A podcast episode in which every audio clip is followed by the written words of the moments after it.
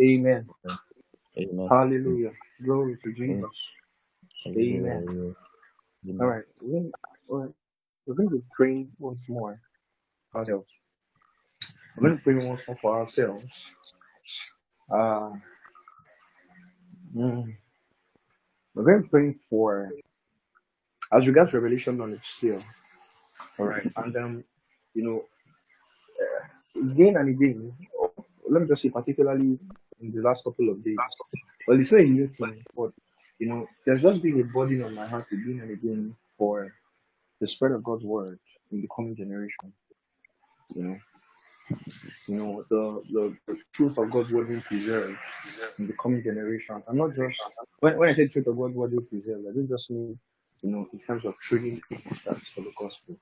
I mean the means by which we can safely guard the reputation of the gospel in the coming year or in the coming generation, such that you know as many people as possible can be reached with the message of gospel. You know, and you know it's just been a burning desire again and again and again. And I can't tell you that I have all the answers. Of course, I have a couple of answers, a couple of ideas in mind, a couple of things that, by the grace of God, you know, Career Ministry will do. But you know, beyond that, there's still a lot of questions left unanswered, and that there, there are a lot of grounds to cover. There are a lot of grounds. You see, there has never been a time where people have been, um, what's the word now? Where no matter how young people are, they've been given so much authority or ability or opportunity to speak against the gospel as now. Now, people have always spoken against the gospel across different ages, across different times. But there has never been a time such as now where there is, even among the young, there is little to no reverence for things spiritual. That's it. Things have not been as bad.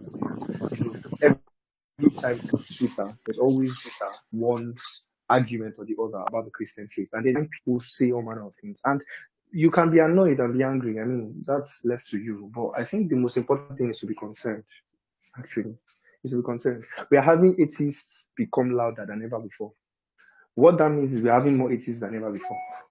That's the truth, you know. And the question you have to ask yourself is what is making it happen a lot more now than before? And so, if you are like me, you begin to ask questions and begin to get bothered about the future of the gospel. No, and I'm not just talking about Nigeria now. I don't want to be myopic in your view. I'm talking about in Africa, in Europe, in Asia. I'm talking about in North America and South America. You know, I want you to think that way. And I want, and so for that reason, we are going to pray. All right. And our prayer is simple. In the name of Jesus, for everything that we need to do to ensure that integrity of the gospel is kept for this generation and the next, we are left to do what we do. Once again, I'm going to leave that. For everything that we need to do to ensure that the integrity of the gospel is kept in this generation and in the generation to come, we are led to do and we do. Hallelujah. Let's pray. Lembra shata libroti vene kosusta peruete velegadina matrudiga veletiaso. Hallelujah. All right. So I just I just want to I want to implore you. Amen. I want to implore you, you know, con- I want you to continuously think about see the um there are some things I, I think I can say. All right. Um you, uh there there are certain influences on of the gospel, of the move of the gospel that we, we are going to have, all right, in coming years. Okay. And the earlier you think about it, the better. All right. the, the, I've always said this to you again and again that while the church oftentimes thinks about it now, the devil is thinking about the future in the next 10, 20, 30, 40 years. All right. And I I think I've said this to you guys before that why, why do you think that, you know, for example, the LGBTQ movement is not just has not become very widespread, but we have major um, advocates for the movement as you know major authorities in particular places in the world. So there are places that you cannot step into, or places you cannot have opportunities to go into, unless you agree with the movement. Not just that, even for people who do not agree with movements, you dare not speak. You dare, and it's, it's ironic because places like this, the whole idea, it's ironic because the whole idea of the movements or the LGBT movement in the first place is that people are free to express themselves. So why then does it make any sense that people who do not agree with that cannot express themselves? So unless you are wise enough and you can clearly see, all right, you, you will not know that there is an agenda going on. And the agenda did not just start. It just started. And so if we are interested in securing the lives of people in years from now, you know, in the, in the next 10, because the truth is there's so there's so little we can do right now. Don't let me lie to you. But if we are interested in securing the lives of people in the next say, 10, 20, 30 years, we must begin to think about that now. we must begin to think about that now. We must begin to think about avenues for the gospel. Listen, there has never, I'm going to teach about this when I teach evangelism and discipleship later, later this year in our monthly meetings in Ife. You know, there has never been a time when we, when people have needed evangelism as close to them online as now. That, that's the truth. There, there are some people that you will never reach on the road. Never. You will never meet them on the road. If I can use myself as an example, if you are somebody that does door-to-door evangelism, it's very, very unlikely you get to me. Very, very unlikely. Because you won't see me outside. So the best way you can reach a person like me, eh? The best place you can reach a person like me is through social media or probably online. That's the truth. And so you know, I, I know that the, the excesses of people just, you know, being all, about online stuff, etc., etc. But if we're going to be honest with ourselves, all right, there is a, the truth is you cannot try to evangelize the world the way Philip was evangelized. And when I say the way Philip was evangelized, I mean by walking on the road and meeting people from one place to the other. It cannot work. Not anymore. That's the honest fact. Not anymore. And so we need to also begin. So the the, the, the, the, the aim does not change, but the other changes. The aim does not change. It is still to reach everybody with the gospel, but then the avenue changes. And so we must now begin to think that way that how best can we position ourselves to use every opportunity? Because here's the interesting thing both the devil, all right, and the people of God will have the same avenue. And so what matters is who optimizes it the most. Who optimizes it the most? I don't even know I'm saying this, but I'm led to say it. Who optimizes the most? And so we must begin to think how can we best optimize avenues or opportunities in the coming year to ensure that as many people as possible are reached for the gospel? You must to think that way. See, let me also say something to you. Now, in the last, since last year, this year, we've seen massive flux of youths outside Nigeria than we have ever seen before. Massive flux of, and, and let me tell you how it often happens. You have somebody in Nigeria he has a local church, you know, he's consistent his local church, he's giving to evangelism, he's giving to the work of ministry, etc., etc. And then, you know, he travels out, you know, maybe gets a job or something, travels out. Now he goes to a place where he has no spiritual, he has no um, spiritual brothers or sisters. All right, he gets to a place where there is no church. All right, gets to a place where there's no church. Some in, some, in some cases, maybe he travels to a place like Dubai that is largely Islamic. So chances of finding a church are probably slim. All right. Or he goes to a place where all manner of vices are allowed. A brother that probably when he was in Nigeria was struggling with fornication or struggling with masturbation. Now he gets to a country where all manner of vices are allowed. People are kissing on the road. Random strangers are kissing on the road. Now, a kind a brother that has been struggling in Nigeria with his spiritual devotion now gets to a place like that. Now, what do you think will happen to him? What do you, what do you think is gonna is gonna happen to him? And so we are not we are not thinking. And so in a place like Nigeria, we agree the economy is bad, so on and so forth. But at least there is a large hold on the gospel in Nigeria.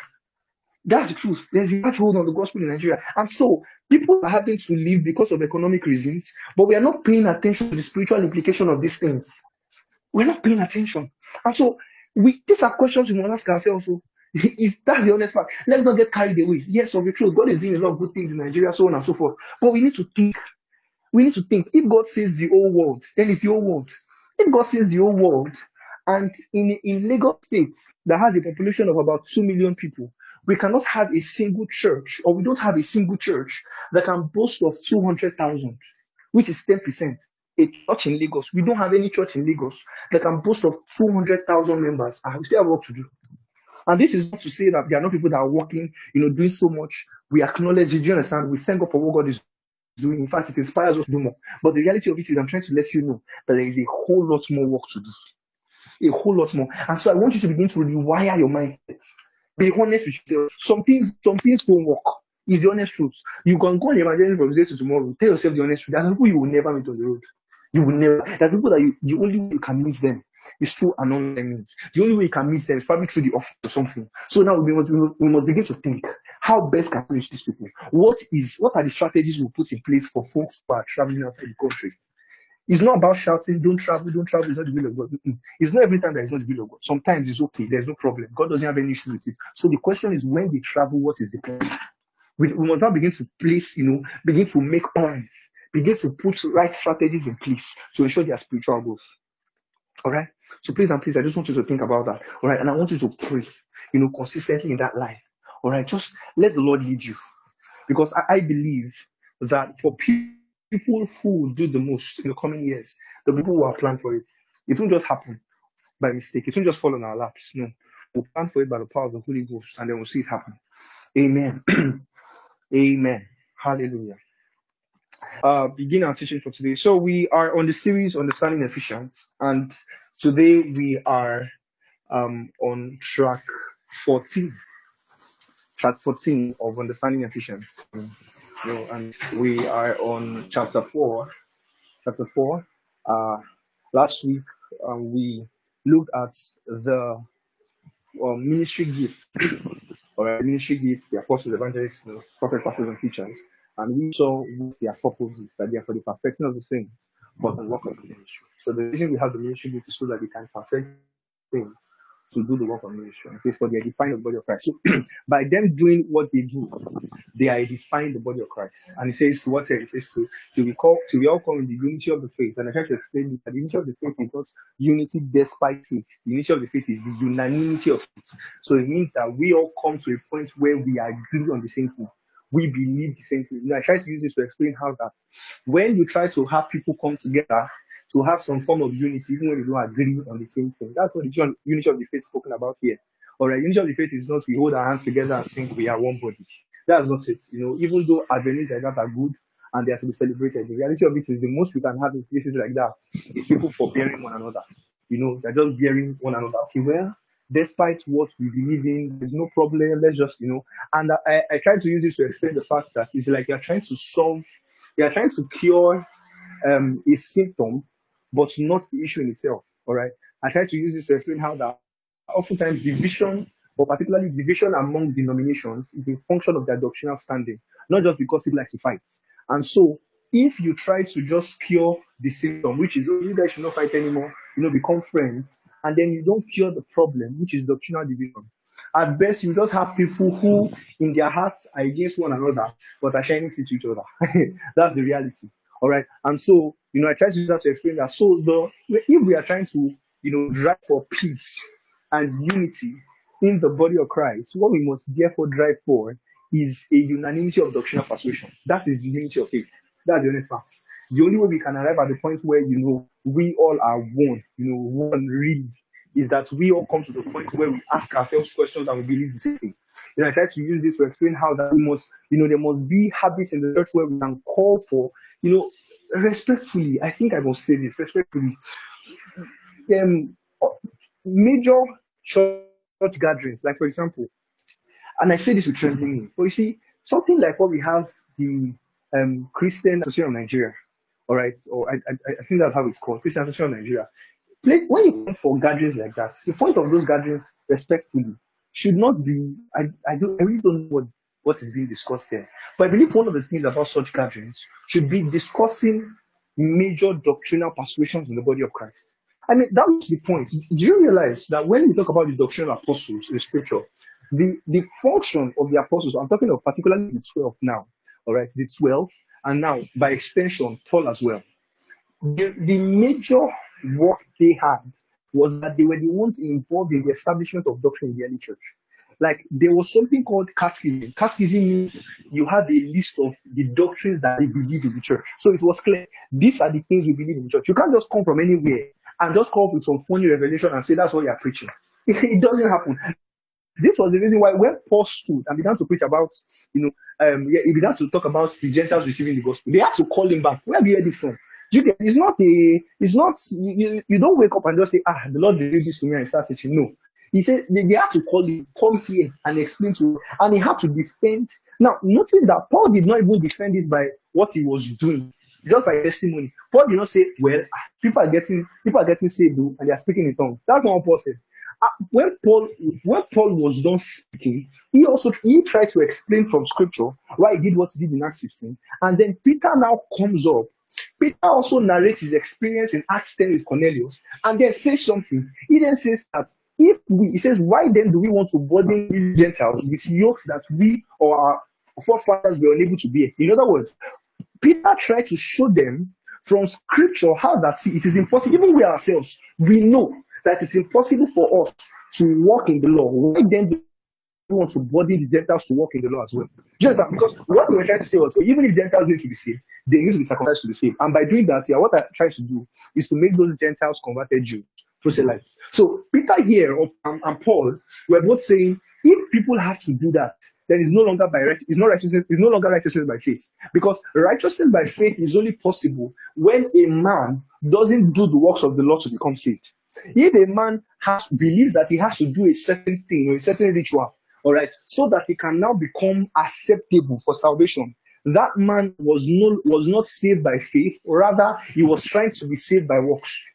All right, and so you find out that even though Peter Paul had demonstration, I mean, Peter literally went to the house of Cornelius to preach. He was even trying to get there filled with the Holy Ghost, and they spoke with tongues. Do you that? And so, and yet, look at it this way: the church wasn't swayed to say, "Well, they spoke in tongues now. Who are we to question? No. Even though the church was in the wrong in this context, they were in the right as far, even though there was a clear cut manifestation, they still question Peter. What this should mean, or what this should show us, is that testimony should not shake us. Respectfully.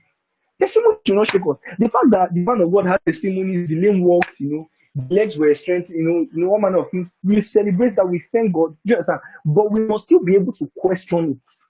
Why are you saying this and this and this and this? Why are you saying this and this and this and that? Do you realize, in fact, that the, the church did not allow Paul, and I, I, probably will teach about this more extensively some other time, that the only time or the point when the church actually allowed Paul to continue his ministry to the Gentiles, Paul said, when they saw, he says, when Peter saw that just as the administration of the ministry to the Jews was given unto him, he said, just as the administration of the Gentiles or ministry to the Gentiles was given to me, just as the administration of ministry to the Jews was given unto him, he says, then they gave us a right hand of fellowship. Let's go there. Go to Galatians 2. Go to Galatians 2. Let me just show you what I'm saying. Galatians 2.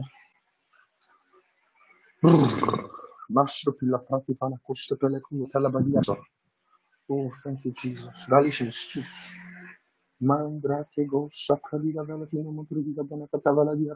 Okay, now look at what he says.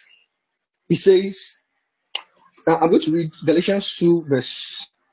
Hmm, let me start verse 7. He says, But contrariwise, he says, When they saw that the gospel of the uncircumcision was committed unto me, that's the gospel to the Gentiles, was committed unto me. He says, As the gospel of circumcision was committed unto Peter, he says, For he that wrought effectually in Peter the apostleship of the circumcision, as the apostleship to the Jews, to those who were circumcised, the same was mighty in me towards the Gentiles. He says, And when James, Cephas, and John, that's James, Peter, and John, who seemed to be pillars, he said, Perceive the grace that was given unto him. He says, They gave to, to me and Barnabas the right hand of fellowship, that we should go unto the heathen and they on circumcision. So in other words, by the time, so there was two things here. There was first of all a point where they had to come because Paul and Barnabas in Acts 15 had to had to come to Jerusalem to defend, you know, their gospel to, to the circumcision. So, oh sorry, to the uncircumcision, that's to the Gentiles. So they had to defend their gospel. Having defended it, right? Bible now says John Peter and James sensed that there was a call upon these people's lives, all right, to have a ministry to the Gentiles, and then they give them a right hand of fellowship. So, in other words, we, we won't just agree with you because you have signs. It doesn't work like that. All right, it won't work like that. It doesn't matter that in Acts, it doesn't matter that in Acts 14, people went to, you know, you went to a place and you performed the mighty miracle so mighty that people said the gods have come to us as men. It won't matter that even in that same place, you know, you face so much persecution that you're beaten and you're almost taken for dead. It won't matter that all those things happen. In the end of the day, we still have to question. Now, you can see, of course, the church was wrong at this point in time. But that particular mindset of questioning new things was there. And you see, the truth of it is this in any place where we are going to have a standard of doing, all right, we must be able to do that. When we see something, we'll be able to call people and say, Why are you saying this? What's your evidence from scripture? That's how it is. All right. And so, you know, that's just, you know, that's just for me to say, by the way. But let's continue. Um, Ephesians 4. Ephesians 4. All right. Uh, Ephesians 4.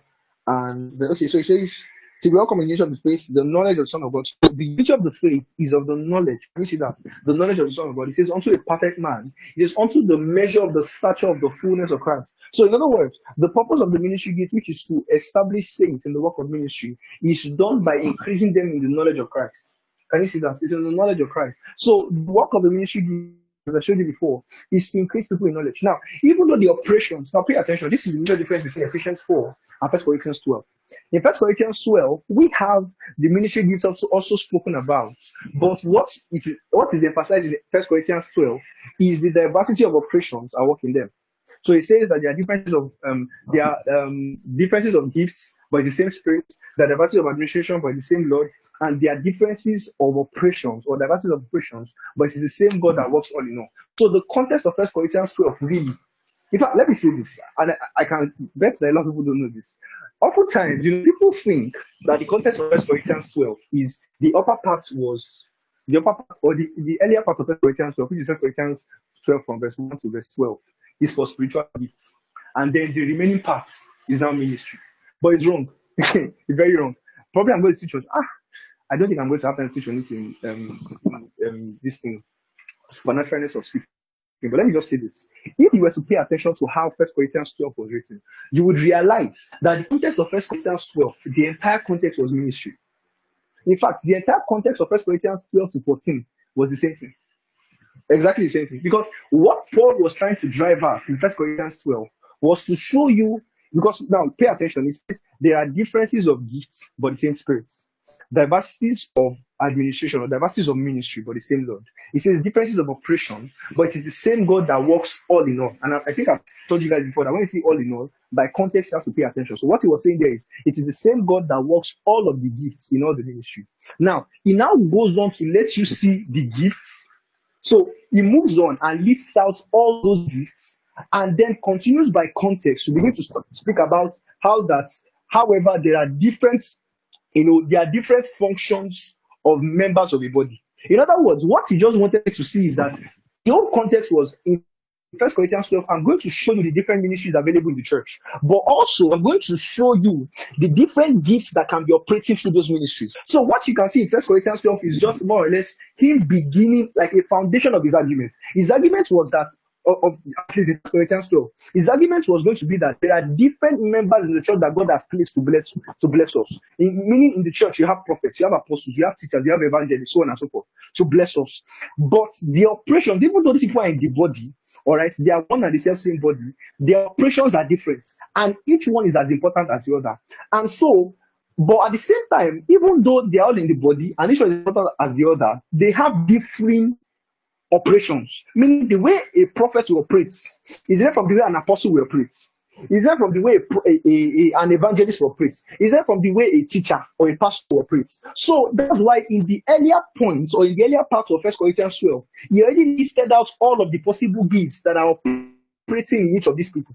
So the entire context of 1 Corinthians 12 was not the earlier part, the lower part ministry. No.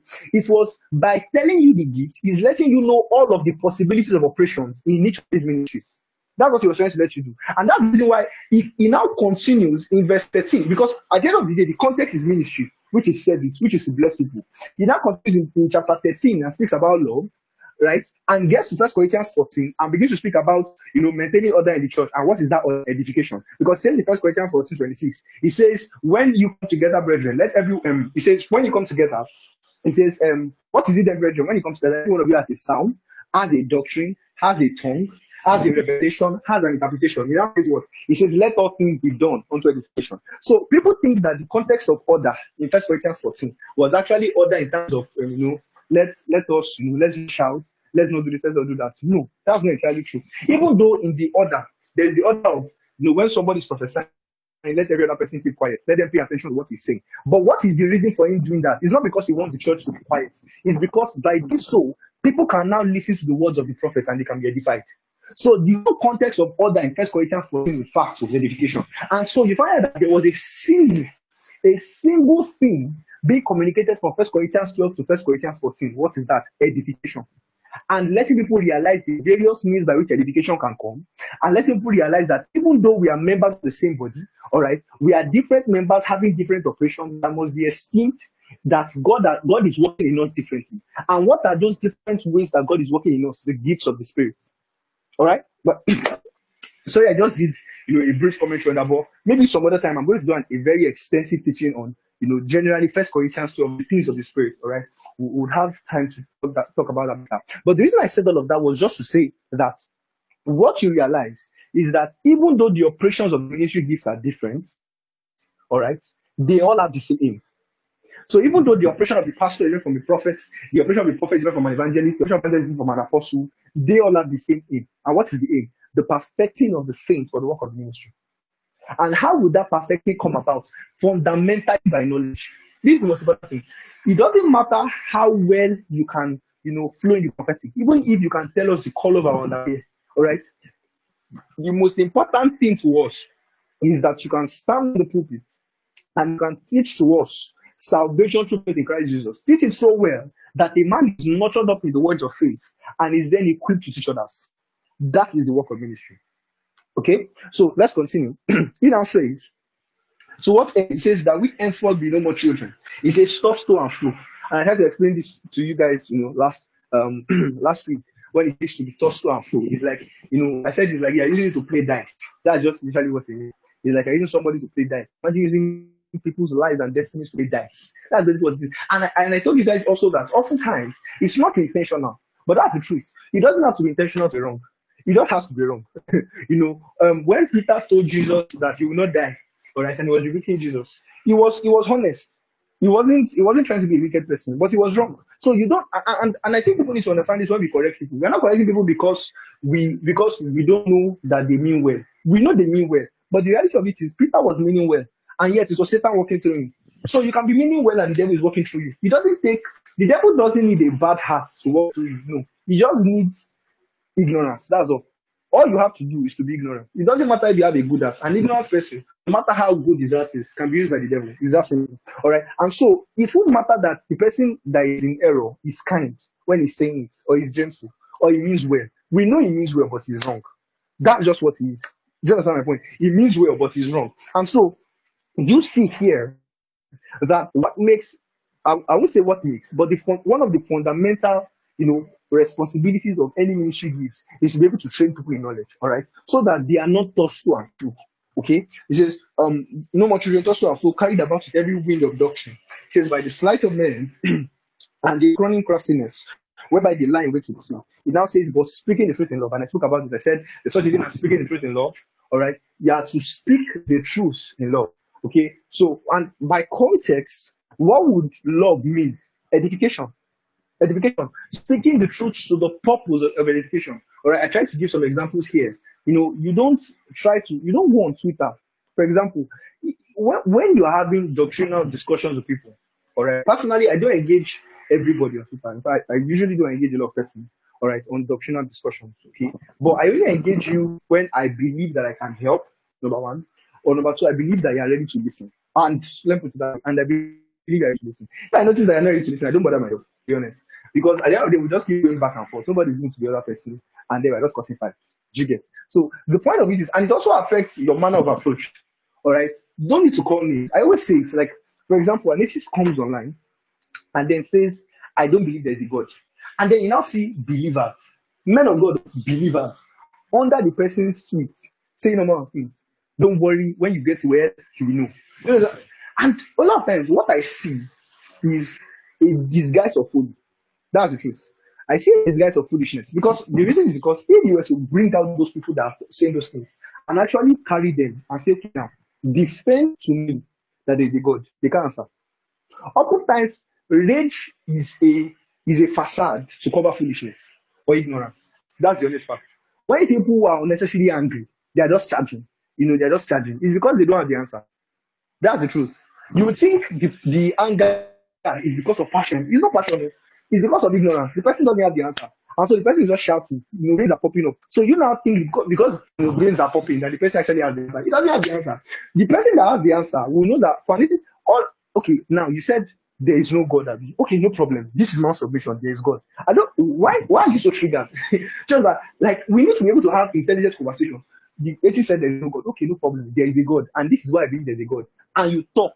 Just and clear his doubts. It's that simple. No need for name calling, no need for insulting, no need for shouting. Just drop your fact. That's simple. So that's what Jesus saying when he says speaking the truth in love. It's that simple. You are speaking the truth in love doesn't mean you know you are being ah my, I love you. That's not the point. Speaking the truth in love is that you are speaking the truth to the end that the other person is edified. That's what love really means. Do you understand my point? Okay, let me continue. He says, may grow up unto him in all things. Whew, Spirit of God. says, may grow up unto him in all things, which is the head, even Christ. He says, from whom the whole body fitly joined together and compacted.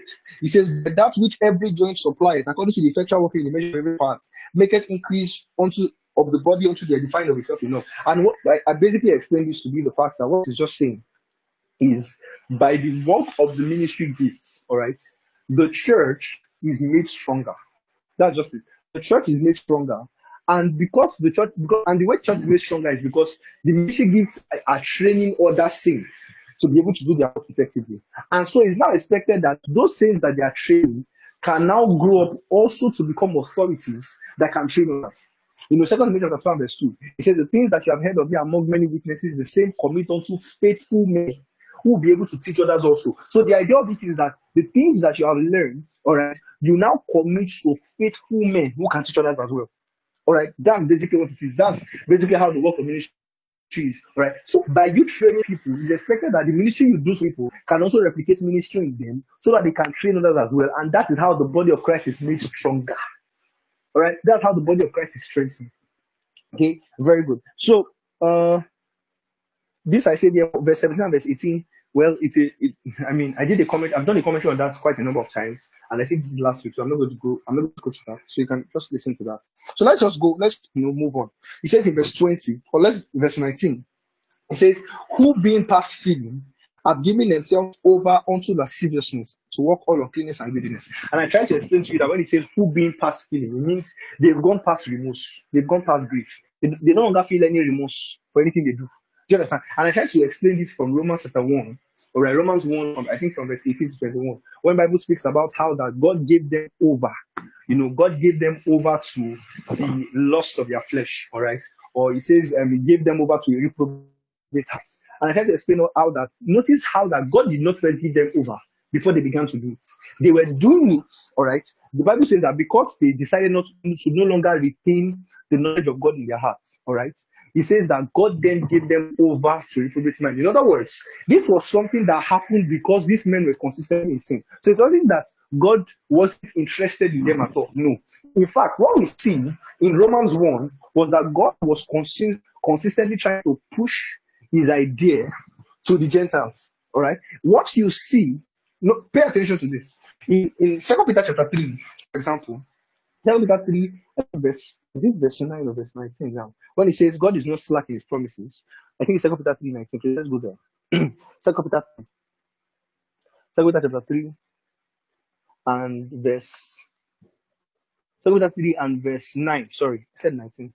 That's not 2 Peter 3 and verse 9. The Lord is not slack concerning his promise, as for men count slackness. Look at what it says. It says, What is long suffering to us usward, not willing that any should perish, but that all should come to repentance. So God's will is that none should perish and all should come unto repentance. The same thing we see in First Timothy chapter 2 verse 4, and from verse 3. This, this is good and acceptable in the sight of God our Savior would have all men to be saved and to come unto the knowledge of the truth. In other words, what we see in God's activity through men is that he wants every man to be saved. Not just the Jew, but also the Gentile. Not just the man who has heard the gospel, also the man who has not heard the gospel. In other words, oh, Jesus. In other words, even for men who haven't heard the gospel, God is equally interested in ensuring that those men are saved. Because, of course, at the end of the day, God doesn't take the gospel to men. All right, it is men that take the gospel to men. Okay, and so what you have to realize is that even for men, God understands the inadequacies of men. God understands that there are places that the gospel probably never reach. And so, he, in his own way, he does his best possible to let people know the God. All right. For example, you see Cornelius. Cornelius was a Gentile. Don't forget, Cornelius was a Gentile, and yet he was praying, and an angel appeared to him. To what end? To the end that you know the gospel be preached. Now, I have two things to say about Cornelius' matter because you, you can ask the question and say, if God did that to Cornelius, why didn't he do that to every, uh, every other person? I have two things. Number one, I believe it was because Cornelius was going to yield. That's the thing. Cornelius was going to yield because for Cornelius to have gotten a vision from an angel and to have followed it, I believe that it was because Cornelius was going to yield that an angel appeared to him. That's the simple thing. All right, that's number one. Number two was also because I believe that it was because a lesson had to be taught to the church. if you look at the impact of what happened with Cornelius, you realize the impact of what happened to Cornelius was not just in fact what happened, like just by them receiving the Holy Ghost in that 10. The impact of Peter's ministry to Cornelius was most felt in Jerusalem. Because this is the meaning. By the time Paul went to preach the gospel to the Gentiles, and he goes back in Acts 15, one of the major, in fact, the primary reason they allowed it, the primary reason, because Peter stood up and spoke and then referenced what happened in Acts 10. In other words, it was in God's providence that what happened in Acts 10 happened. Because apparently, even though God was trying to teach them that the Gentiles could be saved, it was later going to be a major event that would allow the folks in Jerusalem realize that the gospel is both for the Jews and for the Gentiles. All right. So, you know, that's the, the happening of Acts 10 is not entirely reliable. You can't really expect, of course, and expect that visions are still going to be shown to people, do you understand, to bring them to the faith. But you can't rely on this totally and say that's going to happen to every Gentile. It won't. You need to realize that God was trying to make something new. I think God was trying to make something new. God was trying to teach the church something. And that's why he has to appear that way. But still, at the end of the day, you realize that even though Cornelius was appeared to by an angel, he was told to go and it was told to send men to Joppa to go and bring Peter, that he would tell you the words by which you'll be saved. In other words, it wasn't for the angel to preach the gospel. It was for who? It was for Peter to preach the gospel. Are we together? So when we see the working of the Spirit in ensuring that a, an unsaved man is saved, there are two things we see. Number one, we see the fact that by the power of the Holy Ghost, he will be directed to men that will get him saved. So just like Philip, you have the Ethiopian eunuch who is in the chariots, all right, he's in the chariots in the desert in Gaza. And Philip, who is in Samaria, is transported by the Holy Ghost to meet this man. Meaning, God knew where this man was. The Spirit of God knew where this man was, yet an angel did not appear to him to show him what he was reading. All right. Rather, Philip was brought by the power of the Holy Ghost to where this man was right? So where this man was, and then he explains the gospel to him, preaches the gospel to him, gets him saved, and immediately is transported. Meaning, the so the only reason why Philip was teleported, am I? Is it Philip? Yes, Philip. I wanted to sure that I'm not making a mistake. The only reason why Philip was therefore teleported in Act 8 to Gaza was simply because the Ethiopian eunuch had to be saved. So the moment the man was saved, what happened? He was transported, he was transported again. Simply like that. All right.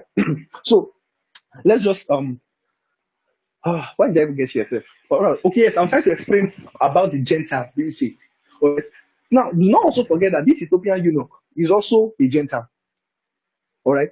Well, there's there's a little ah, I don't want to go into I don't want to go into so much about it actually, but let's leave it for now. But just so that the okay, don't let me say it was a Gentile, but the Ethiopian eunuch wasn't a Jew. Let me just put it that way. He wasn't a Jew. All right we had people that were called Samaritans, for example. Samaritans were not Jews, all right, but they were like Jews brothers, all right. And so, in the case like that, you find that to an extent, I mean, an example is the Samaritan woman who Jesus met at the well, all right. They were not enemies, Jonathan, but at the same time, they were not the closest of people. Okay, so in cases like that, people like that were usually allowed. Okay, no problem, we can take you to the school and so forth. And so that's to an extent, the apostles didn't have issues with preaching the gospel to those people. What I'm trying to let you see, most of all, is that God is always working behind the scenes to ensure that a man who has never heard the gospel receives the life of the gospel or, or somehow comes into an understanding that there is a God. So it's either a man appears to him all right, to preach the gospel to him. A man is brought to him to preach the gospel to him, or somehow it is shown to him that there is a God of the universe, just like what you have in Acts 17.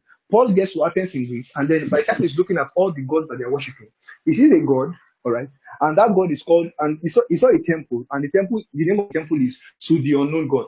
And look at what Paul says. Paul says, This God whom you ignorantly worship, I declare unto you. That's crazy. That's really, really crazy. Do you know what Paul was implying? Paul is implying that these people were ignorantly actually worshiping God. So they were worshiping God, but ignorantly. Now look at what he now says. He says that these times of ignorance, God has waived that. These times of ignorance. Now you now have to pay attention to what the time of ignorance will be. A very good, quick question, just get your mind thinking. I'm not going to answer the question right now. When he says this time of ignorance, is he trying to say that after salvation, now pay attention, after, or better, after the work of salvation, when Jesus Christ died and was buried and rose again, was he trying to say that after that time, God no longer pities people for their ignorance? Like, if you've not, whether or not you've heard the gospel, so far Jesus has died, that's your problem. Or is the time of ignorance the moment when the light of the gospel appears to a man? Again, explain. Paul is speaking to these guys. He, he's speaking to these guys in Athens in Greece. And he says, all right, he says, This God whom you ignorantly worship. All right, he says, I declare unto you. He now says that the times of ignorance, right, God has winked at. In other words, now the question again is, what then is the time of ignorance? Is the time of ignorance the time before Jesus Christ died for the sins of man and salvation made available?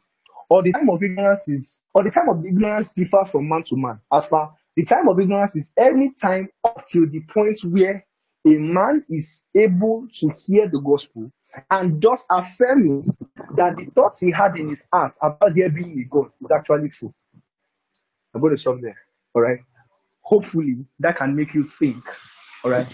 And because the reason why this question is very important is because it begins to answer the question of folks that, number one, have not heard the gospel before, folks who did not have the opportunity to come in contact, uh, like when I say come in contact with the gospel, I'm saying, for example, a child, a child that is born, but has not gotten to the point where he understands the gospel. What happens to him? All right. Um, let me see which other scenario like that can I give. Uh, okay, I think I can stop there for now. What happens to them? I think I'm going to teach about that in um, Result Bible Conference next year. That's 2020, 2023. Yeah, when I teach on understanding the gospel, right? I'll try to talk to you about that. But that's just mind thinking. Now, let's continue. Ephesians 4. Ephesians 4. Ephesians 4. So he says, uh, who being past feeling have given themselves over to lasciviousness to walk all of cleanness with greediness. He says verse 30, but you have not so learned Christ. Now says, if, be, if it be so, so it tells you that these things that these Gentiles were doing, you cannot do them because you have not so learned Christ. All right. So, in other words, salvation is the learning of Christ. Salvation is the learning of Christ. Salvation is is not just for us to see what Christ has done and celebrate it. It's also something to emulate. All right. Um, it's something that when we see how we live on the earth, we can pattern our lives after that. You know, Bible says that we have not an high priest that cannot be touched with the feelings of our infirmity. He says, but like us, he was tempted in every way, yet without sin. In other words, by we seeing the way Jesus lived his life on earth, we affirm that there's a possibility for a man to walk upon the face of the earth without sin. That's what that's what we see. All right. And so what that means is that we can pattern our lives after his life.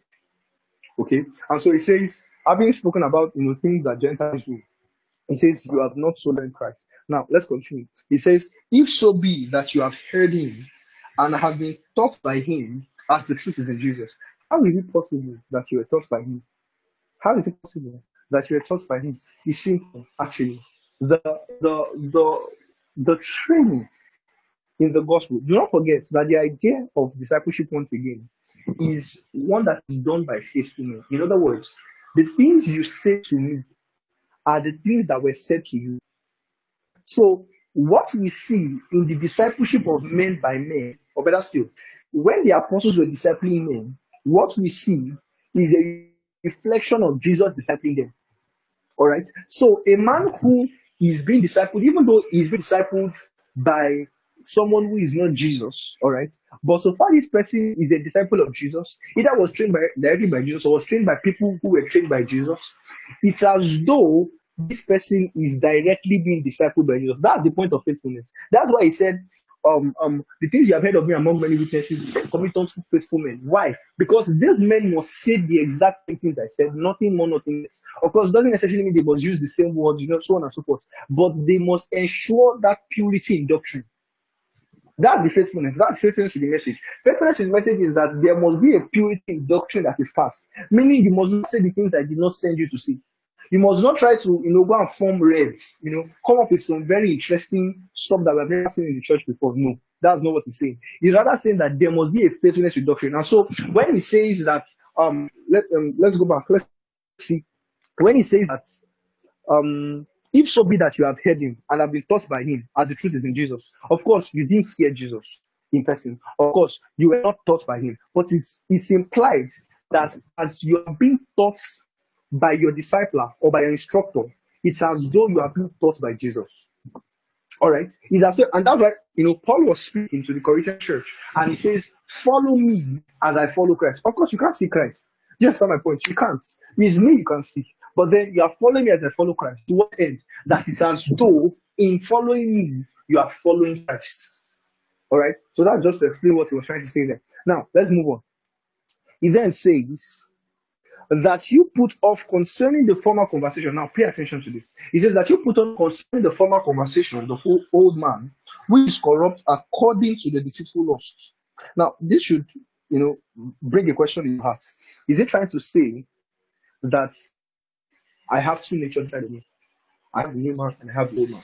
You know, I've heard this. I've heard this very funny um, stand uh, um, from Christians or believers that you know inside the believer there are two natures, and so what you actually have day by day is a conflicting between the old man and the new man. And so you know, as they are fighting, as you're fighting, as you're fighting, the believer now lets one come out. So sometimes the believer is you know disciplined enough to let the new man come out, but some other times you know, sometimes you just make mistake and then the old man comes out.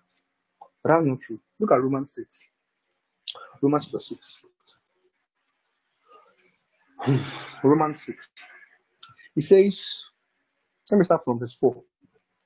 He says, Therefore, we are buried with him by baptism into death. He says, that, Like as Christ was raised up from the dead by the glory of the Father, even so we should walk in newness of life. He says, For if we have been planted together in the likeness of his death, he says, We shall also be in the likeness of his resurrection. He says, Knowing this, knowing this, that our old man is crucified with him. He says that the body of sin might be destroyed, that henceforth we should not serve sin. So the old man is crucified, the body of sin is destroyed. Henceforth we should not serve sin. So what you have in the burial all right, in the burial is a decay of the old man. All right. And so, as a result of the old man, there is now a resurrection into newness of life. So, in the believer, you don't have a, an old man and a new man, you know, trying to fight each other. And anyone that has power at a particular point in time comes out. No. What you have in the believer is only the new man.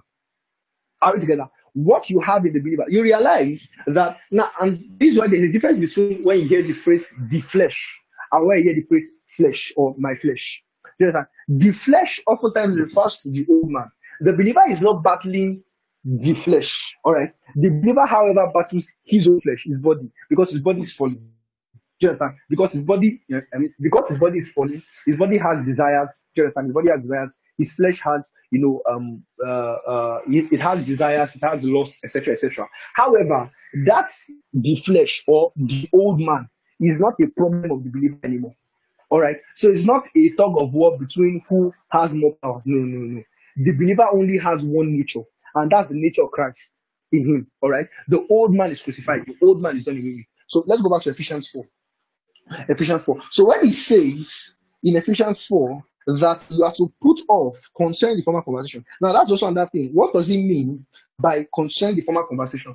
Right? Now you realize the word conversation here right, is also the same word, or now, or better still, the word conversation here in newer, let me just put it this way, in newer versions, all right, you realize that the word conversation that is used here is actually referred to conduct. It's referring to your conduct, okay, your conduct.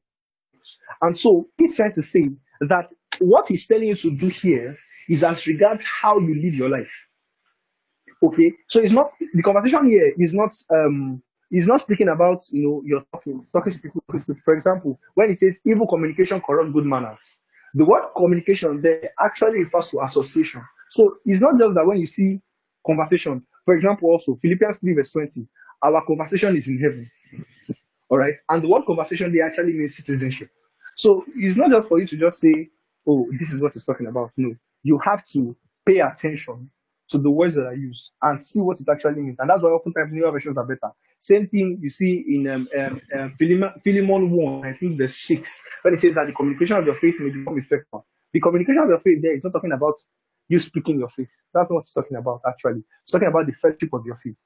All right. But back to this verse, when it says that you put off concerning the former conversation, all right, let me see.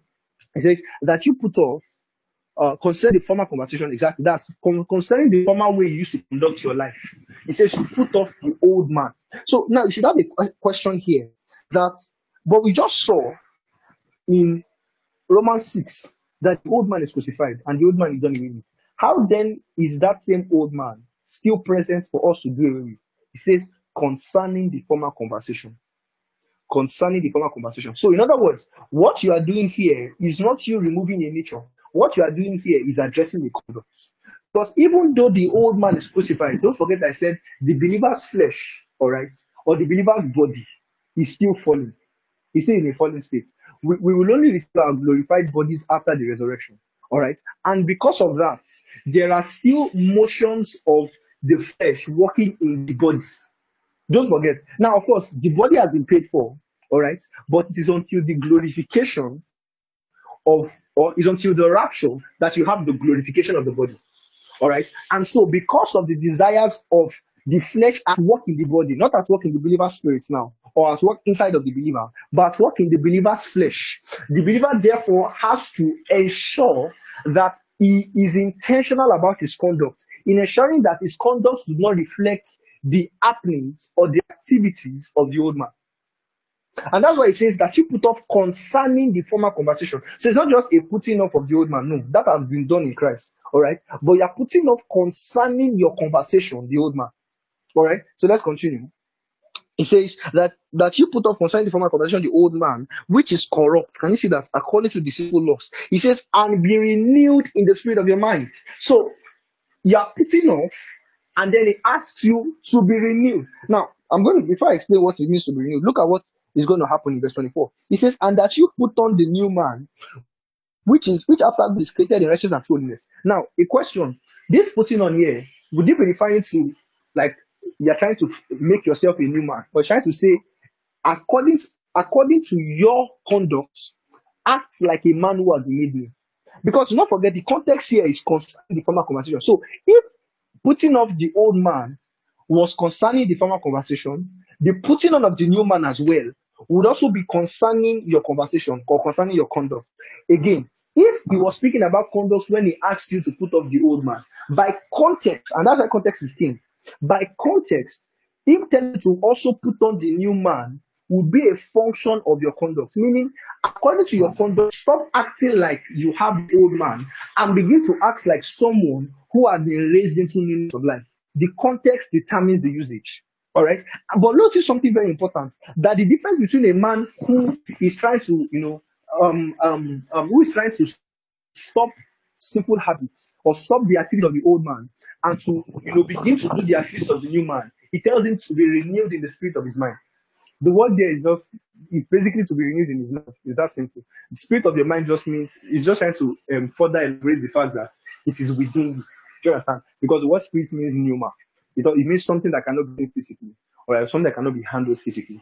But it says in the spirit of the mind, it just means renewed in your mind. So, in other words, how a man can move from trying to battle addictions to walking in authority or to walking in victory above sin is that the man is renewed in his mind. Romans chapter 12, go there. Romans 12. Romans chapter 12, from verse 1 to 2, it says, I beseech you therefore, brethren, by the mercy of God, says that you present your body a living sacrifice says, holy and acceptable unto God. It says, which is your reasonable service. Now, pay attention to verse 2. It says, be not conformed to the world, He says, but be transformed by the renewal of your mind. In other words, the transformation, the renewal of your mind. And this is why you have to pay attention. The transformation is not that the things you used to do, you do them no more. it's not oftentimes those are reflections of transformation. The true transformation is what happens in the mind. All right. What first of all happens to the believer when you see someone who used to lie before and now is no longer lying? It's not at the point when he stopped lying that he's transformed. The transformation happened in his mind that his mind was being renewed.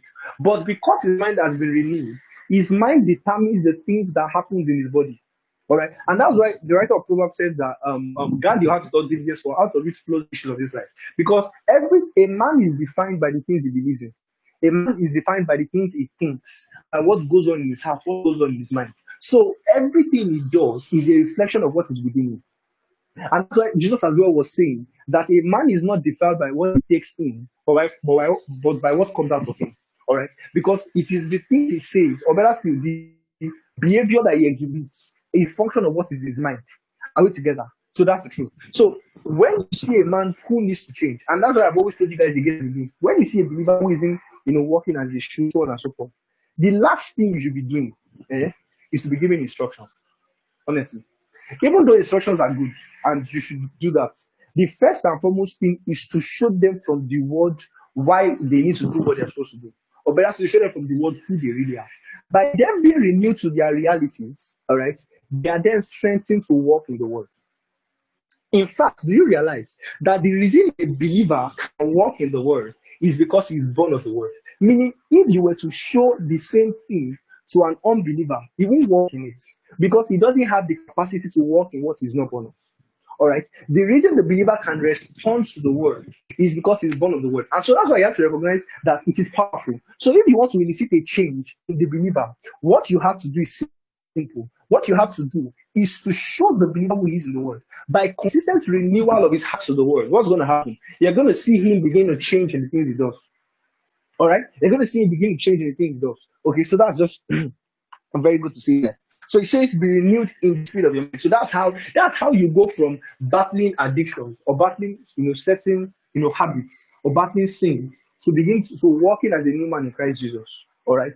How? By you renewing your mind. It's not by giving you Of course, after having been shown what you are in and your mind has been renewed, I cannot give you instructions. Okay, don't do this, don't do this, do this, don't do this. But you see, the power to actually take those instructions and do them is actually seen in what has happened in your mind as a reason of its um, exposure to God's word. Okay, as a reason of because your mind has been exposed to God's word. All right, these are now the things you can do. Okay, so um, that's just important to say. So let's continue. He says, okay, and that you put on the, new man, which after God is created the righteousness and truth. And I also want to show you that. Do you realize, as we're going to see very soon, that in fact, it was the general way Paul wrote his epistles that Paul would first of all speak about revelation knowledge. He first of all teach, show your reality in Christ Jesus, so on and so forth. And then, having done that, he then begins to move into instructions. Because it is a waste of time to give people instructions without letting them know what God has done for them in Christ Jesus. That's the truth. The way believers can actually walk in what God has told them to do is that they first of all realize what God has done in them. What the things they are supposed to do are a reflection, or better still, are um what's the word? Are responses to what God has done for them. For example, worship. Worship, for example, when you tell somebody, for example, that see, when you are worshiping, you lift up your hand, you sing with a loud voice. We sing with a loud with a loud voice, you jump around and rejoice as you worship. Now, the person can do what you just said, but it's possible that the person is doing it just because you said it. But when you explain to the believer what has been done for him in Christ, and then you now see, see when you are worshiping, eh, Bible instructs, or we see from scripture, that when you worship, you lift your hands. When you worship, you jump around or you rejoice. When you worship, you sing with a loud voice. Now, he is going to do what you asked him to do, but now as a function of the knowledge he has been exposed to. So that's what makes the difference. So it's not just about doing the things that are said in the Bible or doing, you know, following some instructions. No, no, no. It's about being exposed to the word and then the, the instructions you follow being an expression of the response to your exposure to the word. I hope I didn't confuse you. All right, let's continue. So he says, Now, it now continues to now begin to. So, having told you how to, you know, put up, put away the activities of the old man and take on the activities of the new man, he now begins to give you instructions. All right, having told you how to do it, he now begins to give you instructions. He now begins to say, therefore, put away lying. Speak every man truth with his neighbor, for we are members one of another. You see, as simple as this thing is, these are things that need to be echoed again and again in the church. Some people just like to lie. and it's terrible. Like, these are things that we need to talk about. Put away lying. Don't lie. Why you lie? You know, we ask you, where are you? You are, you are just about leaving your house. You now said, I'm on the bike. Ha, emoji. You are lying. are lying. You understand? And sometimes lies, I remember, um, um, um, there are what you call spiritual lies. Let me put it that way. Spiritual lies are, how many people say, uh, let's say lies that you lie on the pulpit. Testimony lie. Now, you prayed for someone, the person later got healed, but it was not an instant healing. Then you now say it was instant. That's a lie. All right, that's it. And that's why you guys will notice when I give testimonies, I, I don't I don't try to say it more than the way it is. Like I don't just that's why I said that maybe I do not share people's testimonies yet. Like it's the way it was. If if the person told me on the call that the pain has gone, but the still feels some pain, I'm going to say it that. I'm not going to say as I prayed the pain went. That's not true. That's me lying. That's not my point. If we went out on outreach and nobody was filled with the Holy Ghost, nobody was filled with the Holy Ghost. There's no need to lie. Don't lie. All right. Why shall you lie? All right. Don't lie. All right. So, you know, as, as a man in Christ, he says, put away lying, speak every man to his neighbor. Now, look at what he says. He says, for we are members one of another. Now, okay, what one of another there is actually a word. Um, ah, let me check my notes. I actually haven't been using my notes throughout this teaching. Let me check my notes. It's the word al- allelon. A L L E L O N. It actually is a word that is a derivative. It, it, it's a word that means one another, of course, but it also means reciprocally or mutually. In other words, speak the truth to your neighbor, right? Mutually. Meaning, let your neighbor also speak the truth to you, and you should speak to your neighbor as well. All right. But it says you are members one to another. Okay. So it's trying to say that you guys are members, and now the word one to another, which is alle, allelon, is actually a derivative of the double usage of the word allos. The word allos meaning another of the same kind. So when it says one another and it says allelon, it's a, it's a derivative of the double usage of that word. In other words, the both of us are another, of course, because we're not, we're not the same thing, but of the same kind. Of the same kind. It's just like um I've explained this to you guys before. The two words used another. One one Greek word is the word allos, the other Greek word is the Greek word heteros. All right. And allos means another of the same kind.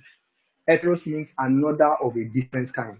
So when Paul speaking, for example, in Galatians, I think Galatians 1 and 6, and it says that um um um um um I marvel that you are so soon turned away from the grace of from the God from the grace of Christ onto another gospel, which is not another. So he says you are you are being moved away from the grace of Christ onto another gospel. That means they are being moved away onto an heteros gospel. That's another of a different kind. Says which is not another. So which is not another, meaning a an heteros gospel which is not allos, and a gospel of another kind which is not another of the same kind. All right. So that's just what he's saying there. Same, same, um, same word was used when he when he speaks about another comforter, allos parakletos, allos, another of the same kind. So I tell you that the Holy Spirit who is going to come unto you is another comforter of the same kind as Jesus. All right. So that's the word there. And so the allelon is a derivative of a double usage of that word. So you have allos allos. So meaning that me and my neighbor. So that means the neighbor we're speaking about here we believers in Christ Jesus. Because he's trying to say, me and this my neighbor are another of the same kind. All right, we're not different from each other. We are another of the same kind. Now let's continue. Mm. And of course, this will make sense because I mean, in Ephesians 4, that's in Ephesians 4. In verse 4 to 6, he already establishes the things that we all have together in Christ Jesus. For example, from verse 4 to 6, he says, uh, says, There is one body and one spirit, even as you are called in one hope of your calling. He says, One Lord, one faith, one baptism. He says, One God and Father of all, who is above all and through all and in you all. All right. So he already tries to establish the oneness that we all have in Christ Jesus. All right. Establishes that as a fact. Tries to show you that we are not different from one another. And then, you know, now begins to give instructions about what we should do. So he says, do not lie. It's not like a member of your family, but a member of the family, I mean, a brother Christ. Don't lie. All right. If God did not tell you about that sister, don't tell her God said you are my girlfriend or God said you are the one for me. That's a lie. She's not good for you. It's okay to be able to tell people that I like you because of this. Just like, don't come and be lying and say, I sent a legion of spirit to tell you that you're the one for me. You're a liar. liar. All right, you're a liar. That, that's not true. Now, this is not to say that there are not cases or instances where God speaks to people. And I think it's important to say this. Let me say, I was saying this to a couple of friends. Was it yesterday or two days ago? And they were like, I was really annoyed about it. But yeah, I'm annoyed. It's a very, very major red flag when the first time God ever speaks to you is about your relationship. Or the only time when you are definite about God's leading in your life is relationship. Every other time when God has spoken to you, you didn't hear. You either did not hear or you were not sure. But relationship, you are sure. It's a very big red flag. I remember, I, I, while I was discussing with my friends, I said, Who is the demon that spoke to you? How do you know? You don't even have a previous experience of hearing God or being led by the Spirit of God. So, how can we trust this leading to actually be of God? Just that. That's number one. Number two, when you look at the pattern of scripture, it, it, it just shows also how on uh, what's the word now? How unenthusiastic we are with esteeming cues from scripture.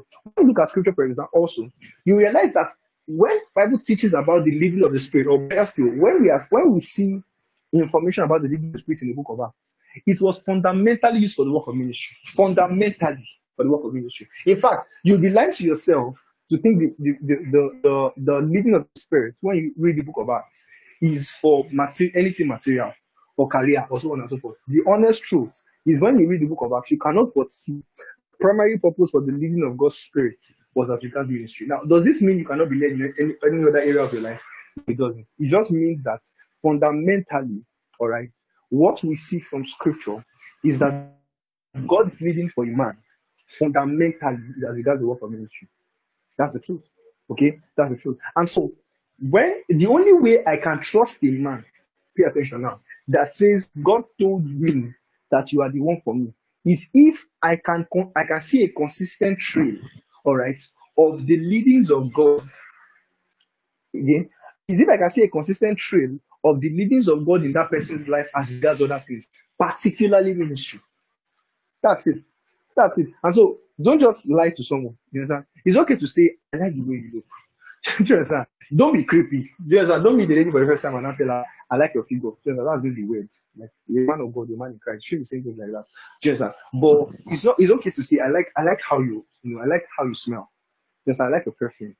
I like how you walk. I like how you talk. I like your face. You have a really nice smile. It's okay. Just that it doesn't make it doesn't make you less spiritual to say those things. You know, it doesn't make you less spiritual to say, you know, we say when they ask what what did you first in her? You say I saw the Holy Ghost in her. That's not possible. you are lying. Do you get me? If you saw something in her, being the exterior, there's that whatever you now saw is left between you and your God. I cannot say anything. But but you know, the reality of it is that you know, so you don't lie. That's just what I'm trying to say. Be honest. Don't lie. Let, let this and, and, and don't let the small things. Just Don't let the small things that I know they are not big, it's just lying now. No, no, no. You need to have a very tender conscience. That even to like preach you. Just on my point. To like two parts, You know. So that's that. Um let's continue. Whew. It says um. I've spoken about that. Now, verse 26. Now, this is very interesting. This is very interesting verse. It says, Be ye angry and sin not. So I want to read it the way I've heard people read it. It says, Be angry and sin not. It says, Let not the sun go down upon your wrath. Say, say, say, can you see? So the Bible does not say we should not be angry. The Bible does not say we should not be angry. It's okay to be angry. Just even me now, as I'm teaching you, I'm angry. Just that, mommy, the Lord, she annoyed me this morning. you know, she says, be angry. But see, the Bible now says we should not sin, but we can be angry. Now, this becomes confusing because go to Galatians 5. Let me show you something. Galatians 5. And this is reason I've told you guys when we talk about context in scripture, context in scripture is the entire book. Just that it's in fact it's not the entire book, it's the entire Bible. That's context. Because you, you need to understand that. Let, let me say this. The the epistles that we read, all right, do you realize that the epistles are not the entirety of Paul's ministry to the church? let, again, let me say that. For example, the book of Ephesians. Do you realize that the book of Ephesians is not Paul's entire ministry to the Ephesian church? The book of Ephesians actually is a letter that Paul had to write to them because he did not have the opportunity to be there, with them. And that's the reason why in the book of Ephesians, for example, you don't find Paul preaching the gospel to them because they have been saved. In fact, Paul had already started this work. He had started the church. He had already, you know, built them to a particular point. He had he left. So what you see in the book of Ephesians is not the entirety of Paul's ministry. Meaning there are other things that Paul would have said to that church that are not in this letter. And so if you want to have an holistic view of doctrine, you have to take everything together. All right. So now go to Galatians. Galatians. Uh, Galatians 5. Galatians 5. Oh, thank you, Jesus. Galatians 5. Now, look at from verse uh, 19. Galatians 4, verse 19. It says, Now the works of the flesh are manifest, which are these. So these are the works of the flesh. It says adultery, fornication, uncleanness. It says lasciviousness, it says idolatry, witchcraft, hatred, variance, emulations, wrath, strife, seditions, heresies. Now, in case you don't know, the word wrath there is the word anger. Anger. So hunger or anger, Jesus, my if I just you know came out like oceans. Anger is the work of the flesh. The work of the flesh. So let's go back now to Ephesians 4. Ephesians 4. So now it says, be angry and sin not. Paul, what exactly are you trying to say to us? Be angry, should be angry or should be angry. But you just you told us also in Galatians that anger is a work of the flesh. So meaning if we are angry, we are actually sinning. So when it says be angry and sin not, what does it mean? Then now you know we now bust everything. Now says let not the anger, let not you know the sun go down upon your wrath. And I remember when I did this, I used to ask my question, what if the person yeah, you know, mm, let me just say by the way that I had a very wide, wild imagination. So I, I always think about things in very weird ways. So that I now thought about it. I said, let not the sun go down on us. So in other words, for example, somebody annoys me now, like around 5 p.m. I don't have so much time. It's not fair. Because look at it. If somebody annoys you, like say 8 a.m. in the morning, you still have so much time to be angry. Just until like around like 5, 6 p.m. when the sun goes down. So like you already even have enough time, you already calm everything. What's somebody that annoys you around like 5 p.m. or 5.30? You don't even have so much time to even be annoyed anymore. Small thing like this, the sun has gone down. You don't want to sing. So you have to forgive the person. That's number two. Number three, what if the person annoys me in the middle of the night? I'm sorry, I'm wondering why would anybody annoy me in the middle of the night? Well, maybe I'm doing night reading. And the person is supposed to buy me um what's the word now? What's the name of this thing that we should for school? This person supposed to buy me this bread hundred naira. I didn't need I didn't need to sell hundred naira bread anymore. Bread hundred naira, two eggs. Person now bought bread seventeen naira and one egg instead. And use the rest of my own money, my personal money. Use the rest of the money to buy, let me see, Schweppes soup. Just and to make things worse, he didn't even bring it to where I was. I could drink it with him. He drank it on the way. I hope you realize that that's like double sin. Just and that's worse than being an infidel. Okay. Now, now, he annoyed the individual man, so there's no sun around. So now the sun is in down already. There's no sun. So will, do I have to forgive him before the sun comes up, or I have to forgive him before the sun sets the next day? You know, so those are now in cases like that, when you see things like that, and logically they do not appeal to you or they do not make sense to you, a lot of times you have to number one check with you, but then also you have to check the cultural context of that phrase. Now, let's divide this verse. This is the last verse I'm going to do. Now, when you say the word be angry, now the word be angry there is the Greek word that means anger. But here's the thing the, the tense of the verb is actually a um, passive second person plural. Passive second person plural. Now, I know sometimes you might wonder uh, why do I always? Am I doing um, Greek language? Am I teaching Greek? No, but you see why very soon. Now, it's, it's, it's a passive second person pronoun. Now, second person pronoun, as far as speaking to you in second person, do not be angry. So, speaking to you, so like second person, all right? Second person um, plural, pa- passive second person plural, sorry. Passive second person plural. It's a verb, but it's passive second person plural. Second person plural because it says be ye. So, it's talking to people, all right? And then second person plural. There are people, not just one person. But it says passive. Now, what's a passive verb? A passive verb is one where the subject is not actively carrying out something. For example, let me show you. Let's say, for example, you know, um, two teams are playing. For example, the way I think I saw, I don't really know football, but I think Chelsea have been collecting it steady. I've been beating them steady. So I don't know if Chelsea. I don't, I don't know. So let's say um, Real Madrid played with Chelsea, and so you say Real Madrid, let's say, beats Chelsea, something like that. Now, the active there is the verb is beats. All right. Real Madrid is the subject and Chelsea is the object.